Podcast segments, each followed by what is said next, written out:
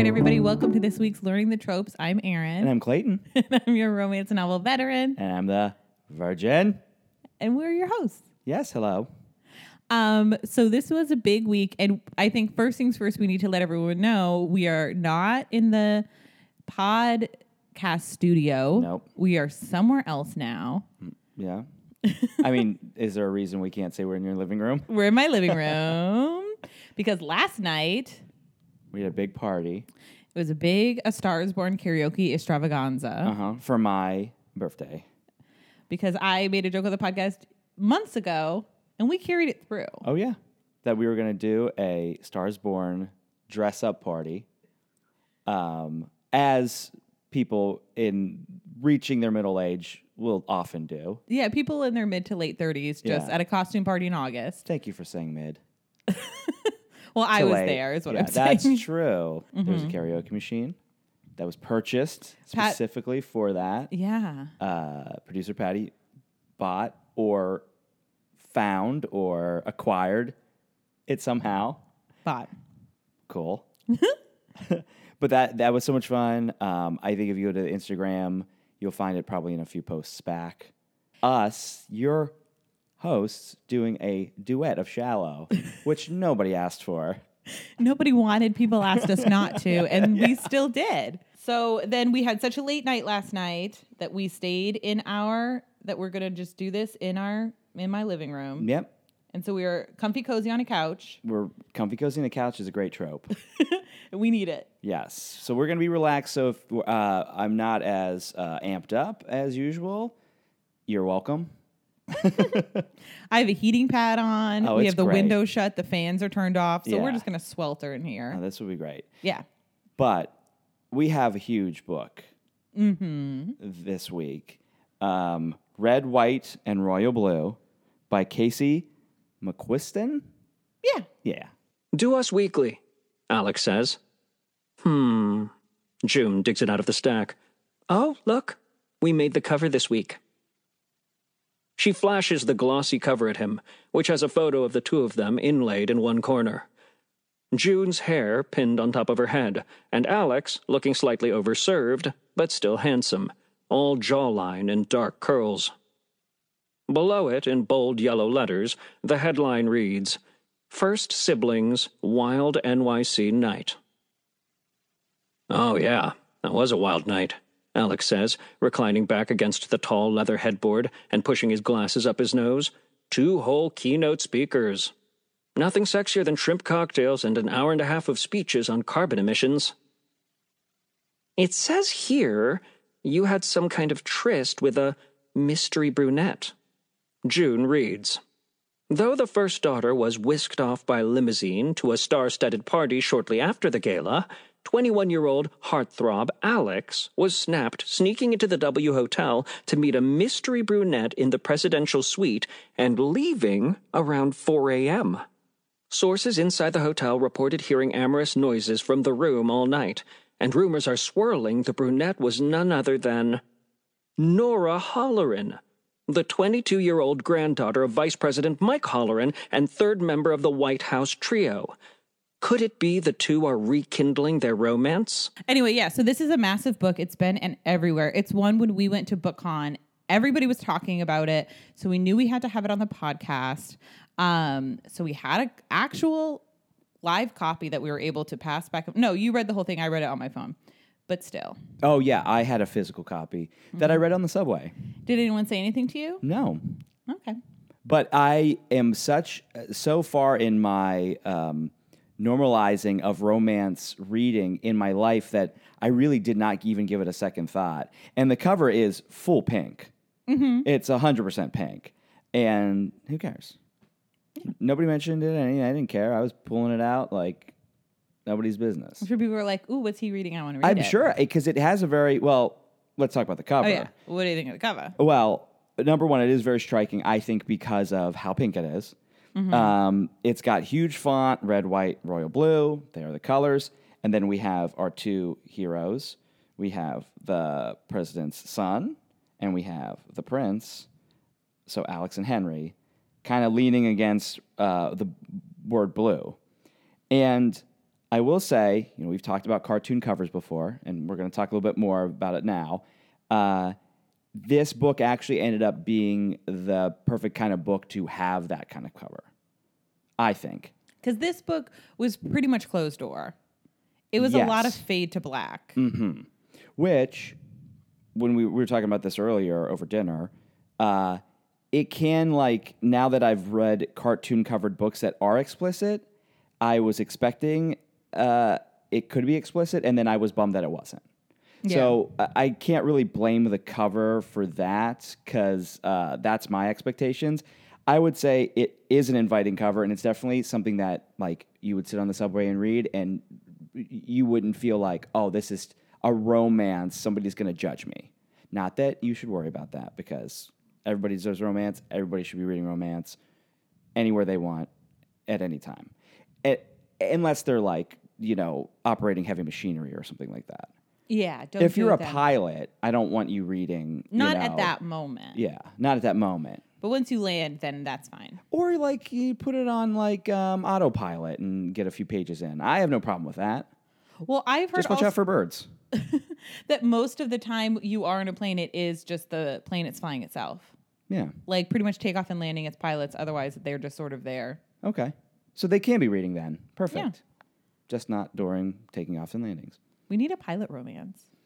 Yes. Rex. We don't have any. Hmm. Come on, guys. Do our research for us. I would love if it was a bunch. What if it was like rival uh, flight attendants, and then they keep being like put on different flights together, but then not, Yeah. and then making out in that little weird bunk they have. That'd be cool. Yeah, write it. Me? You Sure. write it. You write it. you No, you write it. Okay, so my thing about cartoon covers, I love this cover, Great. and if there are cover awards, I think whoever made this cover should get that award wow. because it is really, really well done. Striking. And the the prince and the first son, very handsome. I want them to get together. Like, great. Here's my thing about cartoon covers in general, because I really have been thinking about this for weeks. Is I feel like a lot of romance, and especially because it is, you know, largely female readership, is a lot about like centering female pleasure and desire and not being ashamed of that and being very outward about that especially like more recent like romance in the last 20 years or so has definitely been that way. And so i feel like those covers are sort of a reflection of that that they're a little bit fantasy and it's always sort of it, people mid brace and all those things. And i feel like what happens with the cartoon covers is it's like a neutering of it or it's sort of like what you said where it's like well now i don't have to be ashamed of reading this thing um, because it just sort of looks like any other like a YA novel or something. And that's what really frustrates me because I'm like it sort of is neutering the book and that this is supposed to be about you know, it's a love story. There are stories. It's not just sex, but it is like sex is a part of it Yes. for a lot of them. And so this being pretty much closed door, I think it's like it gets a pass. But in general, I feel like that's the reason I am not such a fan of the new cartoon covers because I feel like you know they are um sort of hiding what's in the book and then i think in that then they're sort of teaching the audience to be a little bit shamed as well and i I don't can like see that. I can see that. yeah so you know i mean if you are an author and your book is a cartoon cover like i'm sure it's great Alisha Rai's new book is a cartoon cover and she's an amazing author and an extraordinarily sexy writer so um And I know. think the cartoon covers do sell books. I mean, that's just the facts. And it's in a, we live in a time where not a lot of people purchase books. And I think if you can get more people to purchase books through this, especially romance or just books in general, it is a good thing, you know? But I understand what you mean. It it's a little bit of a it seems like a step back instead of people embracing romance and all its fun tropiness and part of it is those ridiculous covers. Well, and I think the thing is too, it- maybe that's it as well. Is like as romance is going mainstream, because this was like front and center on all kinds of displays and everything, which is like obviously I love it. Like I, mm-hmm. I don't think that's a bad thing. I think that's a great thing, but you're sort of making it more palatable for the masses, and so you're sort of taking something away from it. And I think that's what I really am not enjoying with the cartoon covers. Okay. I, I, I see, I totally see your point. I think there's so many ways to look at it, Mm-hmm. um, and I'm sure all of our listeners have different um, opinions about it. But I mean, yeah, I mean, I get it, and but at the end of the day, it's like I do think that anything that gets people to read and anything that gets people to have a little bit of romance in their life is, at the end of the day, good. So, what was this book about? This book was about Alex, who is the son of the first female president, and Henry, who is the Prince of England, who is gay, but not out. They are, well, Alex does not like Henry because of he was mean to him at like some social event one time. I don't think Henry remembers it, but the- At the Rio Olympics, they that's Rio- remember. the Rio Olympics. So they get into a like kind of physical altercation, and uh, they what they have to do for that is like damage control. So they have to make it seem like th- they are best friends. So the uh, both of the like there's a lot of um, political maneuvering uh, and PR stuff that happens in this book. You see like how much PR goes into being a uh, a pol- politician's uh, like kid or a prince royalty. So what they do is they set it up so that like they're best friends, and then they eventually fall for each other. And then it's the fallout of that decision. The big thing also with this is that Alex is um, uh, queer. No, I'm sorry. Um, is Henry is queer, but Alex comes out as bisexual, but he realizes he's bisexual through his romance with Henry. So that's what the book's about in broad strokes. Yeah, of course. It's just broad strokes, just in case you didn't read it. But I would say we both really loved this book. And so, like, do buy it. And we will spoil it. Yes. So if you do still want to read it and you don't want to be spoiled, then pause us, go read it, come back. Here's what I will say about this book I am incredibly jealous that I did not come up with the idea for this book because I think this book was written as a make this into a movie kind of thing, which I think is brilliant. And I think it is, there's so many scenes in this that are uh, constructed like movie scenes where I can see them and how they would work in the narrative and how they would work cinematically. And I think that was such a great decision to make. Like I don't, I don't think that it's a bad thing that that was the plan, um, because it's still we, we're assuming that that was a plan. We don't know anything about this we- author. We don't, but I, I, I do think that this was a canny move, and that's not saying that's not bad. I think that's awesome. Because it's already been optioned. It's already been optioned, obviously, because it was written as it, it was written in that way that it's a ready to make rom com. Uh, she did all the work for somebody, you know. Like, yeah, they might have to switch things, change a few things in the script. Maybe she gets to write the script, get paid twice for the same thing. It's brilliant. Yeah. But I, w- as soon as I started reading this, I was like, I could see this as a Netflix original. And it would be great. And it'd be great, and it would be the it would be the buzz. Like everybody would be talking about this. It'd be like, who's going to get cast as Alex? Who's going to get cast as Henry? You know, uh, who's going to play? Uh, who's going to play uh, uh, Alex's mom, the first female president? Who's going to play Richards, the evil Republican scumbag, who we find out is a scumbag? Something that I loved about this book is like as much as we talk about like romance as wish fulfillment, like this was like wish fulfillment on a, like a universal scale where it was like, oh, this could have been how it went, and she never references uh, the current administration or anything. They it's like they never existed, but it does a great. She does a really great job of writing people that we would know, like the president's son and Prince Henry and stuff, and using enough real life things. So we're like, okay, we can really place this in time and understand it without it being too fantastical or weird or like, well, that's not really what it is or that's not who this is. Like, I thought she did she toed that line so perfectly, and I really loved that. And I was like, oh, good on you. It's a good one. she wrote in the afterward that she wanted to make uh, write a book that had elements of reality, but make the reality like less bad. So it's not like homophobia and things like that don't exist, but we're not living in the current administration. Like you said, it didn't happen. Uh, she won the 2016 uh, election, so Trump doesn't exist. Uh, there are several other things that I can't remember right now, but Like they were Mitch like, McConnell exists.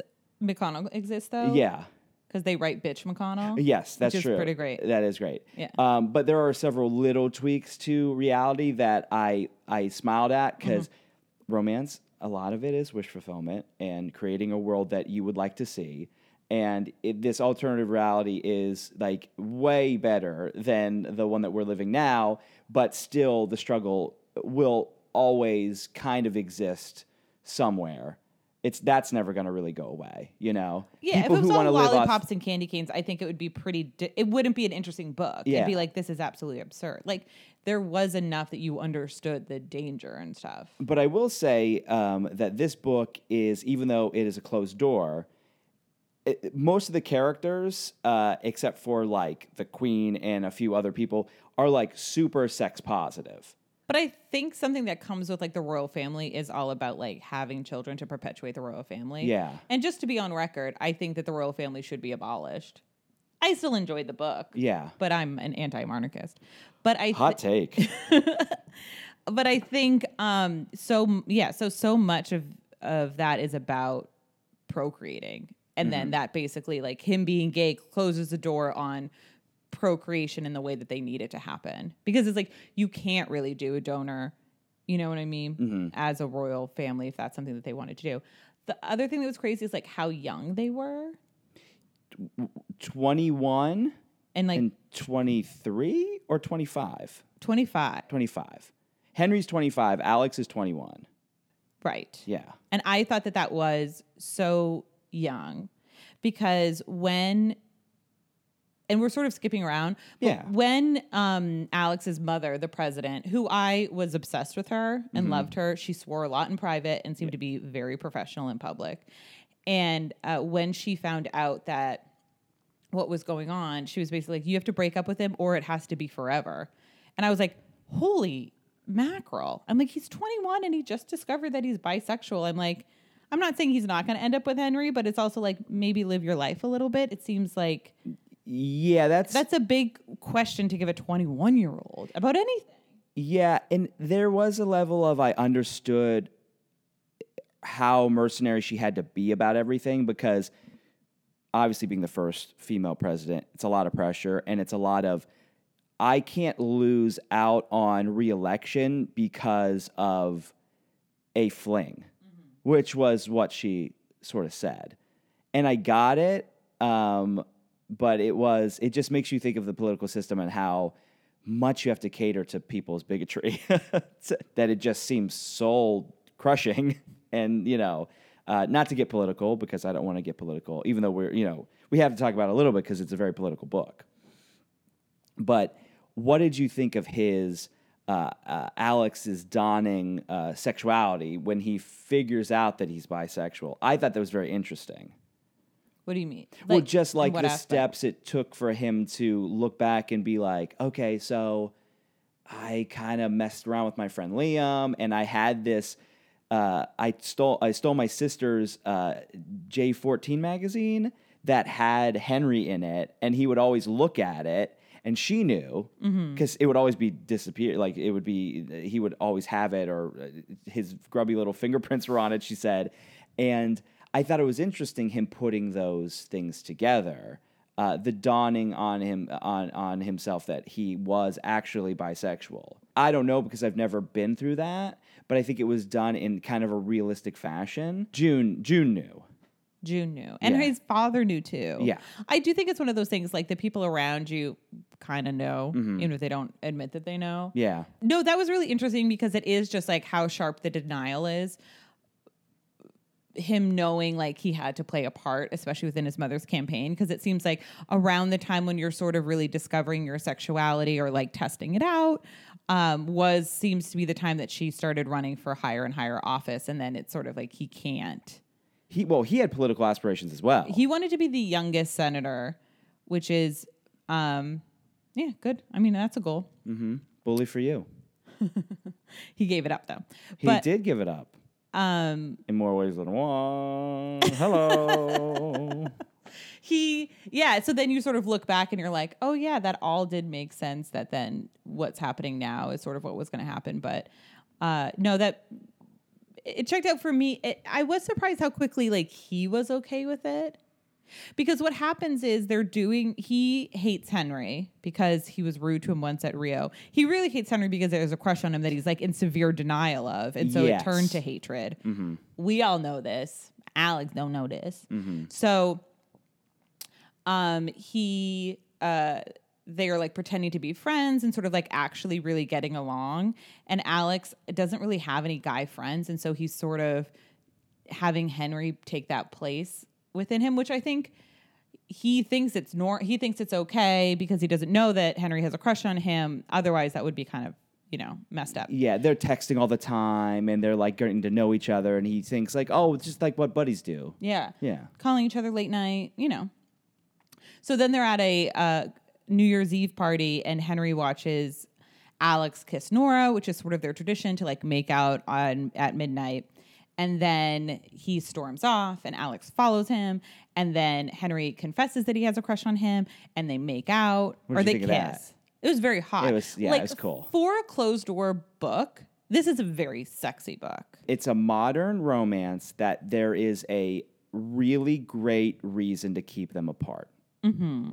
It's one of the hardest things to do is to put up obstacles for modern romances. We've talked about this a lot, but this does such a good job of making what they're doing have to be clandestine, which makes it hotter. Right. them having to sneak around, them having to find ways to uh, see each other. That scene where they go into the museum at night. New fa- one of my new favorite tropes, like uh, after hours museum, we'll or work on the we'll work on the title. or uh, places that are closed. That it's not snappy, but this is what it is. It's like if two characters are in a museum by themselves, nobody else, abandoned, right? At night, a mall, two characters in a mall that's closed. What if we call that after hours ho- getting down? Mm, we can do better.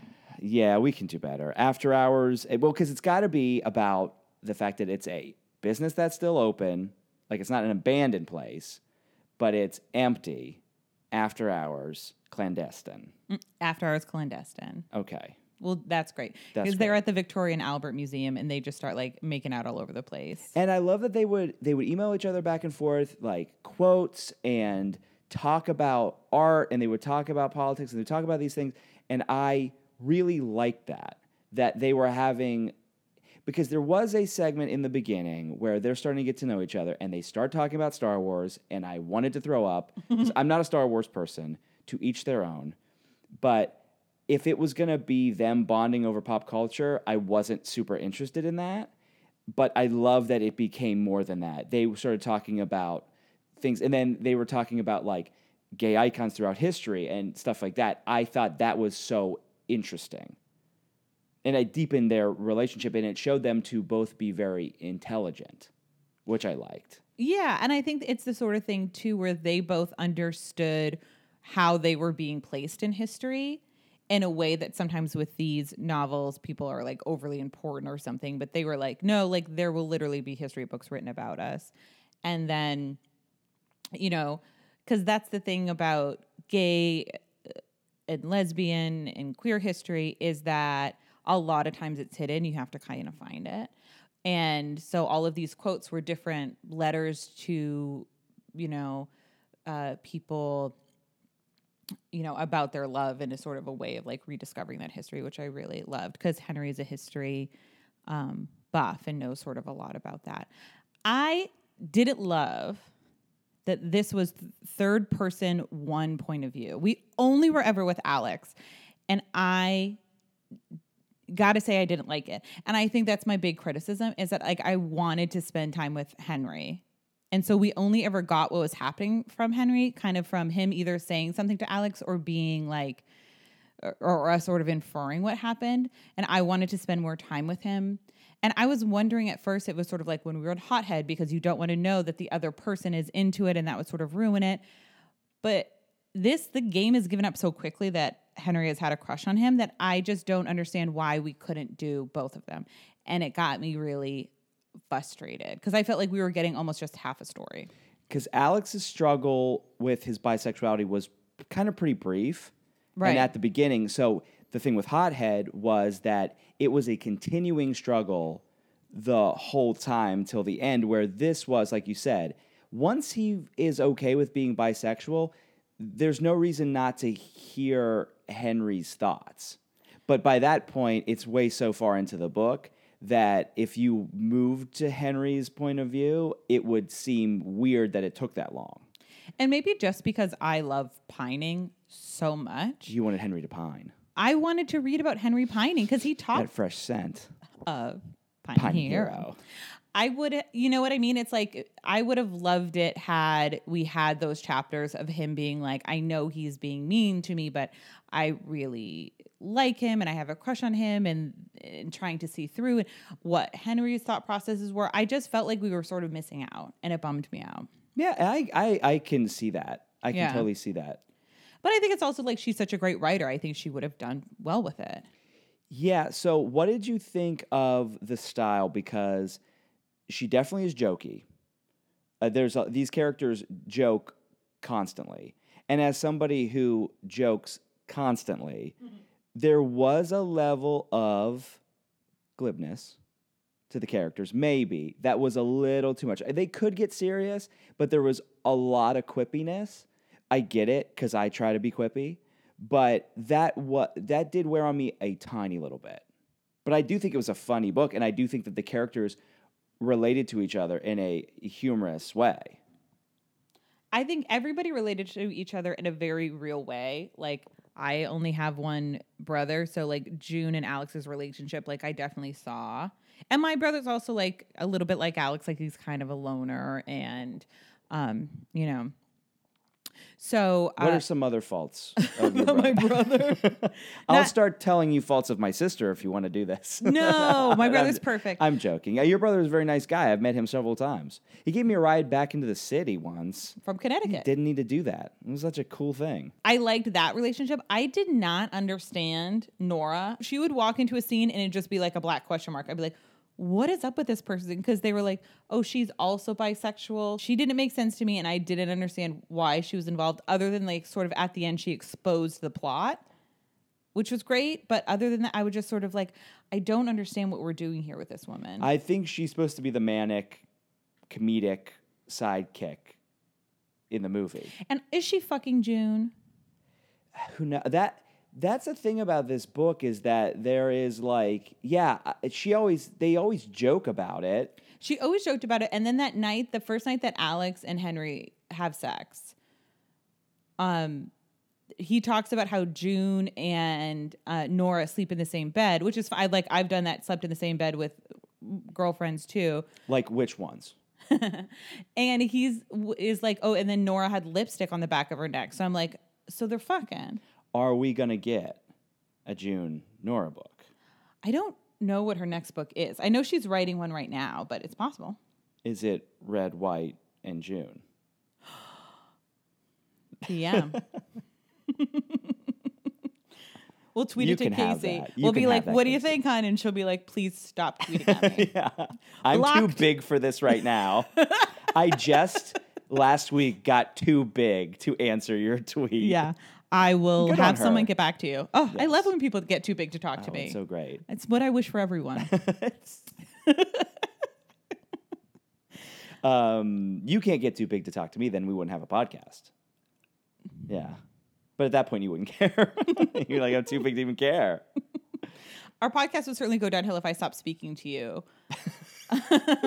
yeah. Mm, I would have to do a Bowfinger type situation where you did not know you were on the podcast. You would just follow me around and then just cut it together. I would have to like take audio from you just talking to other people and like speak around it. yeah. Yeah. Listen. Is that a podcast idea? Whatever a get, like do. a, a co-host that doesn't know that they're co-hosting a podcast. Yeah. let's, let's You. What if you did a podcast and it was all just like eavesdropping? It was called Eavesdropping with Clayton. and you just go into like crowded spaces and just record other conversations Yeah. and then you sort of like speculate to as to what happened before and after. yeah. Could I call it a barely legal podcast? No. Because it's pretty legal. What about if I had a peeping podcast where I peep into windows and describe what I see? All right, now and we've gone too far. well, sometimes it's just furniture, It's too far. But it's not a bedroom situation. It's living room peeper. No. No, Can you imagine how creepy it would be if you lo- if you walked into your living room and you were standing in the window? It'd be awful why? Why did you say if I was? because you were the one doing I'm the, the, peeping. most, but like I'm the most like. I, some people would be like fine seeing me there. No, There's worse people that could be looking in your window than me. Thank you very much. yeah, better people too. Oh.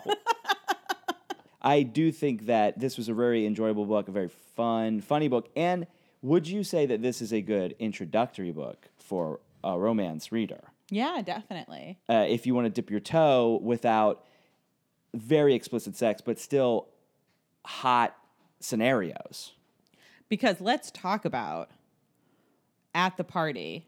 So Henry kisses Alex for the first time, and then Henry immediately like bounces because he sort of like doesn't know what the fallout was going to be, and he wants to get out of Dodge. He trudges out into the snow. He just starts running into the snow. He runs all the way to England. Yeah. He's a prince and they can do that. But they start talking again and sort of realize that they, you know, are both into this. So then the next time he sees him at this like really fancy state dinner. So they're doing like the cocktail hour. And then Alex basically says to his security, like, you need to give me five minutes alone with him. And the security is like, uh, you're going to go bone town. Got it. And lets them in. And then Alex pushes him up against a picture of Alexander Hamilton, who he was named after, and then blows him minutes before people come in to have a formal dinner. And it was very sexy. A lot of blowing in this. A lot of blowing in this. yeah, it's what Which you do. good. Yeah. I'm pro blow. But I thought that was maybe the sexiest scene in the whole book. yes. I loved it. um, they, uh, well, uh, I mean, the most romantic scene is the museum scene, which I yeah, really at the like. Victoria and Albert Museum. I do also like when um, the first uh, anal thing, which it actually makes it sound more like explicit than it actually is, but when um, they like have sex, sex for the first time, and Alex has never done it before, and there's a cool way that the author describes, well, has Alex describe his sex life with uh, with um, Henry, where it's different every time. Sometimes he's taking him apart and like trying to unloosen him or, or loosen him up, and sometimes it's very free and all these different. He, and, and I I love that. I love that idea that like yeah, every time is different, you know, because there's just so much that goes with that dynamic and i thought that was a really interesting evocative way to describe a sex life you know mm-hmm. that was cool I also loved that they end up being discovered at the Beekman Hotel. and he falls out of the closet basically When he falls out of the closet, the Beekman Hotel is Yeah. where I got married. so I felt like maybe I was also there. oh it was going on at the same time Yep. That would have been cool I was getting married. They were getting it on. I know Yeah. exactly what the rooms looked like. I knew what the bar looked like. I love loved that. it. Oh, it was a th- such a thrill for only me that I was like, "Ooh, the Beekman," which is like also a gorgeous hotel. Uh-huh. And that's sort of when um, the uh, chief of staff walks in on them and realizes what's going on and is just immediately pissed. she puts it together yeah it was very funny yeah, because he just falls out of the wardrobe. yeah literally falls out of the closet I know it's a little bit on the nose. it is on the nose but again i see that in the movie and well, i see Alex it also says that He's like, it, "I don't want to be too on the nose, but you need to jump back in the Yeah, closet." you, you, you, you, it's like such a on the nose, and then admitting that it's on the nose that it charmed me instead of being. I did not groan at that. I thought, look, because I, I do think in cinematic terms a lot of times. So I was like, great scene in a movie. Great scene in a movie. So many excellent scenes. I am very excited to watch this on Netflix. Yeah, yeah. Or, you know, wherever it is. We'll Wherever buy, it lands. We're both AMC A list members, so like we'll see it. Yeah, we'll go to the theater to see it. Hopefully it ends up in an actual theater. Yeah. How nice would that be? Listen, I would take it either way. Yeah. We can't do this all night. um, so I You're not lo- going to put up with this all night, is what you really want to say. Oh yeah. well, and I loved the emails, but they did make me nervous the entire time because I was like, these are going to be Uh exposed. huh. I was like, private was server, so private server, private server. But she had a private server, and then that was sort of ended up being the Didn't issue. matter. Didn't matter. Yeah. Um, You needed a separate private server. that's how it was found out. Was well, Alex takes him back to his father's lake house, and they have like a really idyllic like two days, and Alex is basically about to tell Henry that he loves him. And then Henry sort of senses that and can't deal Gets kind of cold. Yeah, because I think for Henry, Gets kind of English. because I think for Henry, as much as he probably had loved Alex for a long time, he just assumed it was going to be short term because sort of everything in his life had to be short term.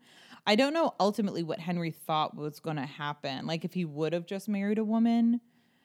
The thing, the difference between the son of a president is that eventually you are the son of an ex president. Right. Where you are always a prince or you become king or whatever. You know what I mean? Like you, you do, Even but though you- he wasn't going to become king. he wasn't going to become, well, but he was still royalty Mm-hmm. forever and part of that family forever who were in power for probably forever.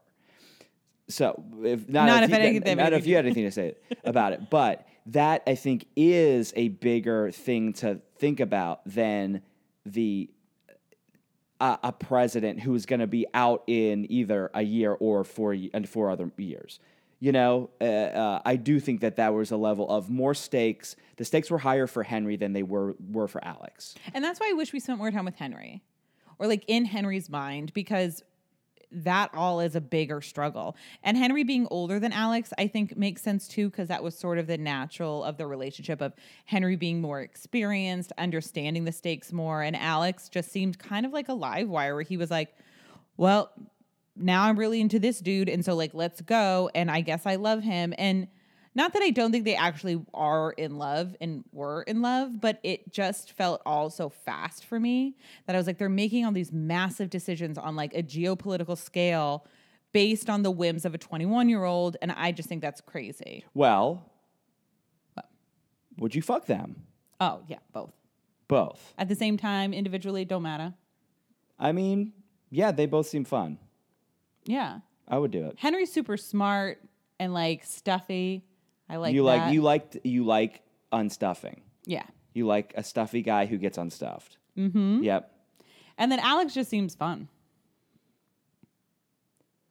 Uh, yeah, Alex is a bit of a wild child. I feel like he'd be uh he would be a handful in more ways than one.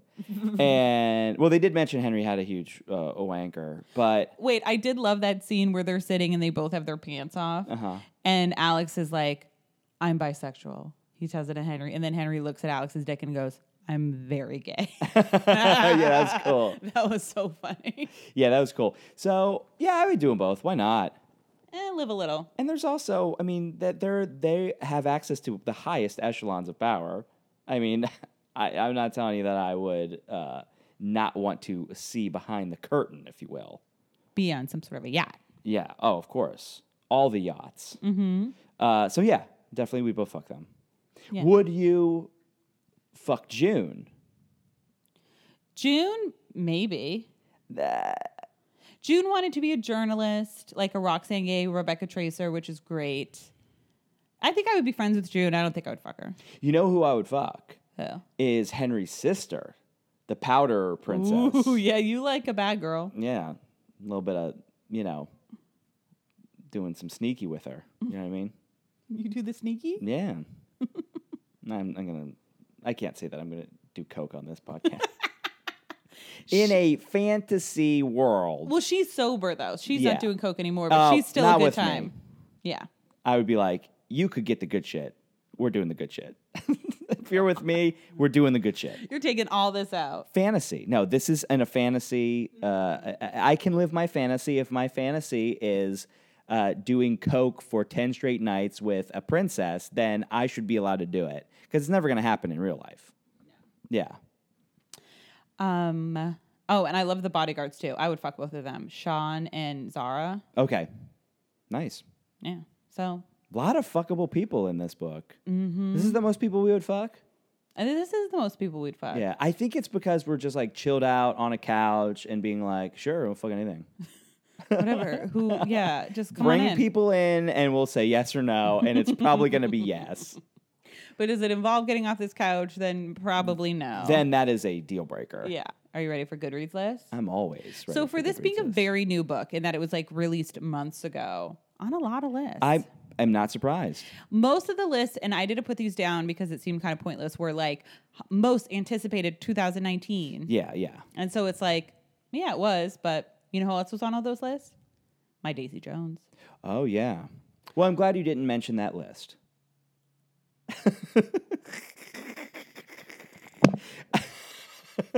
Are you Dave Chappelle hitting yourself with a microphone? All right, books marketed as young adult that might be new adult, adult fiction. It's a great question. Is this new adult? Um, well, that's the, the cartoon cover that I think makes it look like it's YA. Yeah. Is this? I don't know what new adult is. New like adult the age range. is a step towards romance that is not explicit, but it is more explicit than yeah, um, uh, YA. I wouldn't call this YA. It's No. definitely more explicit than YA. So maybe yeah, new adult. I get it. Somebody in our God, I love our fans. We will get a definition of new adult, even though we could Google it. But I want to hear from romance fans. That's what I want to hear. They're more eloquent. And we've also been recommended, I think, a new adult uh, romance, which was like a hockey, a college hockey romance, Yeah. which we should think about doing. Sure. Yeah. You want to do hockey, you also want to do rugby. Yeah. If you got any rugby romances, let us know. Lovely tales of modern royals. Yeah. Yep. Romantic comedy at its best. Yes. This was, this is stationed very much as a rom com. A great rom com. A fiction featuring a first son or daughter of the United States. Yeah. Uh huh. Best modern millennial rom coms, chicklets. Are they millennials? No, they're young. They're Gen Z. They're Z. Gen Z, bro. They Gen Z. Oh my gosh. We're millennials. I'm a millennial. I'm Gen Xer. Ooh, I can tell because you're so I'm apathetic. so angsty. you are. What's the point of this whole thing? I'm technically a millennial when it comes to what most people define, but my my I'm a kindred spirit to Gen Xers. You are. Yeah. You're a real Ethan Hawke in Reality Bites. Thank you. You just hang around bookstores, talk about big ideas. hmm Best gay enemies, rivals, opposites become lovers. Yes. Best ever contemporary romance books. Best ever This is is, a high bar. yeah. And I haven't read enough to say best ever. I would well, say this is also a list. So would you put it on the list of the best? I best would. ever. I don't know best ever. Okay. Uh, Just because that's so hyperbolic. No, it is. I know. But if you think about all the romance, all the contemporary romances that we've read, this would be towards the higher end than the lower end. Yes, but I would just say as you if you say that I I trust it, but for me as a nearly a virgin, uh, I haven't read enough to say best ever. Okay, fair. Sweet hero. Yeah, I thought Henry was very sweet. they're both pretty sweet. yeah. Yeah, Best fake relationship turn real. yeah. I well, we'll get into this with tropes, but there's like a funny kind of like, you know, like friends to like enemies to friends, and then friends to lovers. Yeah. It's like a circle. Uh starchy hero gets unstarched. Boom. One of your favorites. hmm For sure. Fake love until it's not in romance. Technically there was never fake love it was fake friendship but i'll give it to no you know what i won't give it to them take it off the list Okay. i'm not feeling magnanimous tonight Mm, we're getting warm in here. it's getting hot, and yeah, this mic is getting hot, and the takes are getting hotter. um, books you wish you could force all your friends to read. I won't ever force anybody to read because that's the worst way to make somebody like something. But I would say if you want to get into romance, here's an option of a book to read. Okay. Yeah. Would you force are you forcing people like you did with Daisy Jones? You are you forced people to read that book. Oh yeah, I really wagered my friendship on someone reading Daisy Jones and Eleven and uh, Evelyn and Evelyn Hugo. Um, I wouldn't buy people this, but uh, people often ask me like what romances they should read, and this would definitely be one of them that I would say like try this one. Great. So not force, but I, I think they're being a little hyperbolic. Uh, books that made you vomit with joy. I get where they're coming from, but as a literal minded person, uh, no.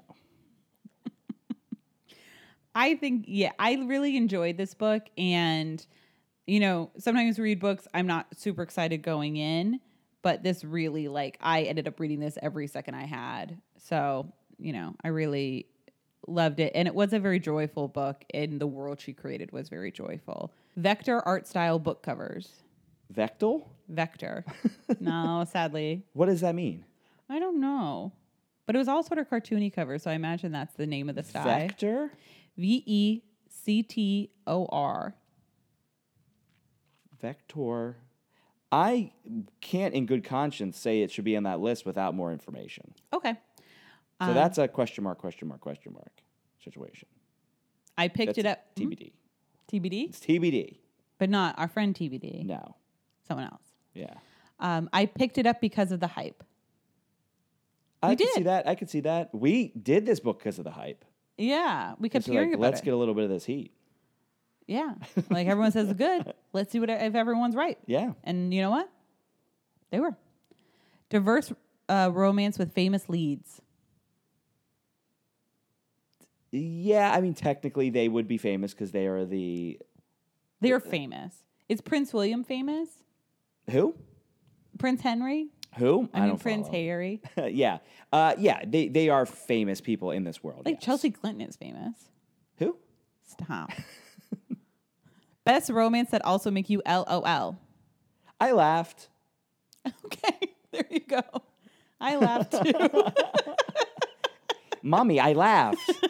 That's the creepiest thing a kid can say. Mommy, I laughed. Save it for your creepy ass scripts. I'll Uh, save it for my peeper podcast.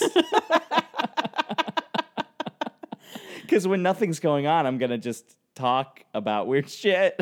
Oh my god, it's gonna be the tw- first twenty minutes of Maron for an hour, no, yeah. and then just couch explanations. no, but Maron it would not be boring if he was going to talk about the shit I'm going to talk about on Peepercast. okay. Keep Peepercast coming fall 2020. Well, if you if Ghost Story takes off, of course I'm going to go defect to Peepercast. You're going to be I'm going to be like, "Oh, well, you know, can't do tropes this weekend because I'm doing Peepercast." uh, slow burn romance. Um it, it started slow and then accelerated very fast. Right. I don't think the romance was slow. I think they were like kept apart for a long time. Uh-huh. So it wasn't like they were, but then they would bang it out every time they saw each other. Uh, romances where uh, with main characters who aren't jerks to each other. I mean, they're jerk I mean, Alex is jerky to begin with a little bit, but a lot of it. Yeah. Alex is like a petulant little asshole at the beginning. Yeah. But Henry, I guess Henry was kind of a jerk by being aloof I guess. Is that being a jerk or is that just being aloof? or like above the fray in a way. He's also a, like a literal prince. Uh huh. So as much as I don't believe in the monarchy, like you, you know, you are a prince. Yeah, you, you you do think as long as it's intact, they do deserve to be like uh, to act better than other people. I don't think they deserve it, but if they did, I wouldn't be like shocked by it. Yeah, yeah. I'd be like, oh, this seems par for the course. Mm-hmm. I think they've earned every everything that they. Oh, you I can't think they even earn say it. it with a straight face. they didn't earn shit. Best first books by new author. It's crazy. This is also her first book. yeah, this is a this is a a, a big hello. Hello. Well, her saying hello I'm here. Yeah. Deal with it. We've read a few first books, and I almost wanted to put in a policy of not reading first books anymore because I feel like it's a hard thing to pull off. You mean first books in a series or first book? Like an author's first published Okay. book. What other ones did we read? Well, I don't want to say Okay. now, but I feel like, you know, maybe to try to uh, give authors a fair shake because To find their footing. right. It, it takes a few books sometimes, and so not maybe going with the first one. Mm, you know, because we always want to like and hype up the books that we read. We Yeah. want to be genuine, give you actually what we thought, but you know, Yes. we want to like everything. Contemporary romance books you can't put down. It there was good momentum to it. I thought it was like so readable. I think after the first few chapters, like basically once they made out, I was in and I was reading nonstop. Um, before that, it took a second to get off the ground. I I I kind of as soon as I started reading it, I thought, man, this is gonna be a movie, and so I just kept read, reading it. Was it just like the blind jealousy that just like kept propelled you forward? No, you know, I root for these things to be more mainstream, especially like a queer romance. That's like the fact that this is going to be a big, probably a big deal as a book, but then also as another media is huge and awesome. No, hundred percent. So I'm I'm just saying I'm jealous in the sense of like it's such a great idea. Yeah. Um, suggested reads for the Vaginal Fantasy Book Club. I guess, I guess. I don't know what the vaginal uh what is it called? Vaginal Fantasy Book Club. Fantasy Club. Book Club? Um, I don't know either. I just thought it was funny, Okay. so I wrote it down. Bisexuality exists. Just a statement. Uh, yeah, that's true, I guess. Yeah, that's it's true. true. Not I guess, it is true. Books to read under the Trump administration. All Yes. books are being read under the Trump administration right now. So you can't you But uh, ones to specifically, yeah. I think if you're feeling hopeless, I think this is a book to read. yes. Clayton. Do you What? have any tropes? Oh, shit. Okay. You could never have guessed that was coming next. Well, I thought there was more lists. Queer romance, interracial romance, Oh yeah. enemies to lovers, but with a stop of friends to lovers. So it really goes enemies to friends and then friends to lovers. Uh, bisexual hero, royalty, sexual awakening, forced proximity because they had to be buddies, Oh yeah, you're right. um, falling out of the closet. uh, Henry falls out of the closet. Museums after hours, but we th- that is now um, what do we say? It is uh, clandestine after hours. After hours clandestine. I think that's also now. I think that's a bit repetitive. We're gonna workshop it. okay, they know what we mean. Um, political intrigue. Aaron, what are your tropes? So I have uh, enemies to lovers. I've loved you so long because Henry, and also Alex. It- Alex, the ma- the magazine he looked at when he was a kid. uh, geopolitical shitstorm, coming out, bisexuality, coming of age, maybe. Twenty one, you know that's coming of age. Uh, sex at a party because you know they bang it out in front of um, Al Hamilton. Celebrity dating, because they're both celebrities. We've established that securely. Uh, royalty, secret meetings, Yeah, because it's all uh, on the cover. love that. Uh, epistolatory romance. Explain. that means romance that is mostly done through letters, but these are emails, so modern day letters. Did you know that, or did you look that up? As that I knew that that was a word. I knew that was a word. Well, did you know that was a concept yeah, as an expert? yeah. Nice. That's why. that's why you're the veteran, Yeah. and I'm just the virgin. Uh, long distance romance, and then a relationship of convenience, a friendship of convenience. You know, kind of there. Oh, I get. Yeah, absolutely. Um, A lot of tropes, tropey, tropey. but in a great way because we love the tropes. I mean, we're here. We name. We loved it so much. We named ourselves after it. Absolutely. Yeah. Be like naming yourself peanut butter. It's very hot, guys. It's very hot. like naming yourself peanut butter. Clayton, what has you swooning this week? Um, so, Aaron, what has me swooning is, and I know I've done this before, but I would be remiss if I didn't swoon about my friends again. I knew you were gonna do it. Well, I gotta because you, you, producer Patty, all my other friends. I don't know if they want to be named. They might not want to be named. You know No, who you are. They like to be anonymous. They threw me a like a a, a dress up party as a mid to late thirties man uh, for a movie, The Star, A Star Is Born, that we all love, but I loved I loved very deeply in my heart. And it's just so nice to have that in your life, and you know, uh, just to be around like-minded people, funniest people that exist, and just the sweetest, like kindest people that I know. And I am so so lucky to uh, be important enough to them that they would go out of their way in their super incredibly busy lives to do something as goofy and fun as that party that we had. So I love my friends and every week I swoon about them, but I will only do this on the podcast at extreme times, such as these. So, I feel like no matter what I say, I sound like an asshole. I mean, that's swooning about friends. part of why I did this. no, no, no. What are you swooning about? Um, so I'm swooning about like a concept. So I love the uh blog Cup of Jo. And so she's a woman who lives in Brooklyn somewhere with her two sons, and- but she writes about um Is her name Jo? her name is Jo Goddard. And so, she, and she has other women who write for her too, and they're all really fantastic, and I really love it. But the other thing that's that's great about this blog is that the comments are really fantastic, and normally the comments are a cesspool.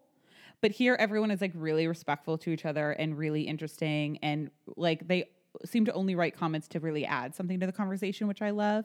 So, on one of the things uh, I read one of the commenters said, you know, whenever I ask myself, should I do this or that, she's like, what what decision will give me a big life and what decision will give me a small life. So whenever you're making a decision, you're like, I want a big life, so I'm going to make the decision that's a big life. And I started employing that pretty much immediately, and it has really helped where I'm like, I, I don't really want to go to that party because I'm going to be nervous and I won't really know anyone. But I'm like, well, we'll go into the party, give me a bigger life, or we'll staying at home, uh, drinking wine, watching Mindhunter give me a big life. And it's like, no, I should probably go. Um, and it's really helped me get over like anxiety and about doing things so that you sort of start looking at things as an adventure. So I would say, you know, just that concept, maybe asking yourself every once in a while, sort of what is is it going to give me a big life or small life, and which do you want? That I think is really awesome. Cool. because that is such a great concept because I do that all the time. I mean, my current decision making is a microscopic life, and I really want to have a bigger life.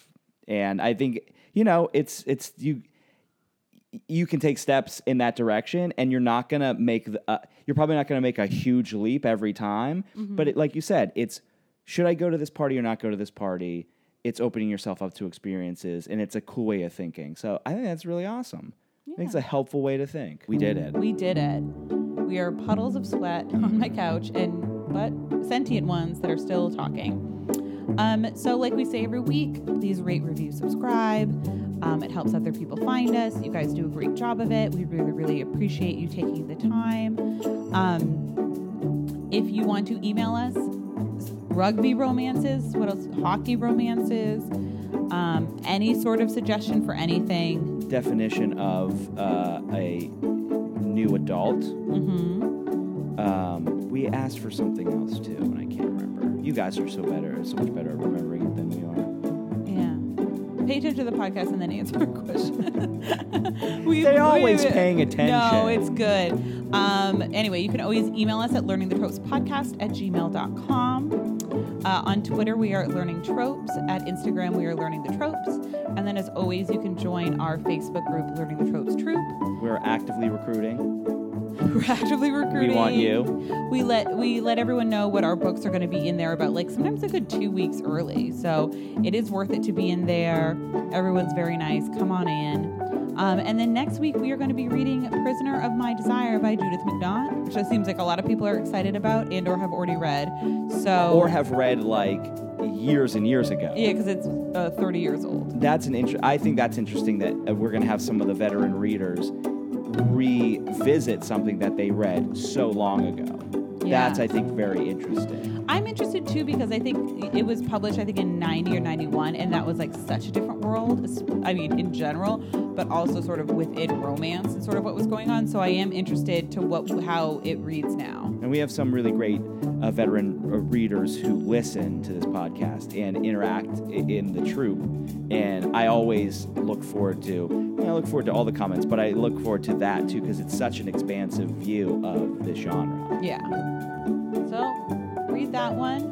We're reading it, and we will see you next week. Bye. Bye, guys.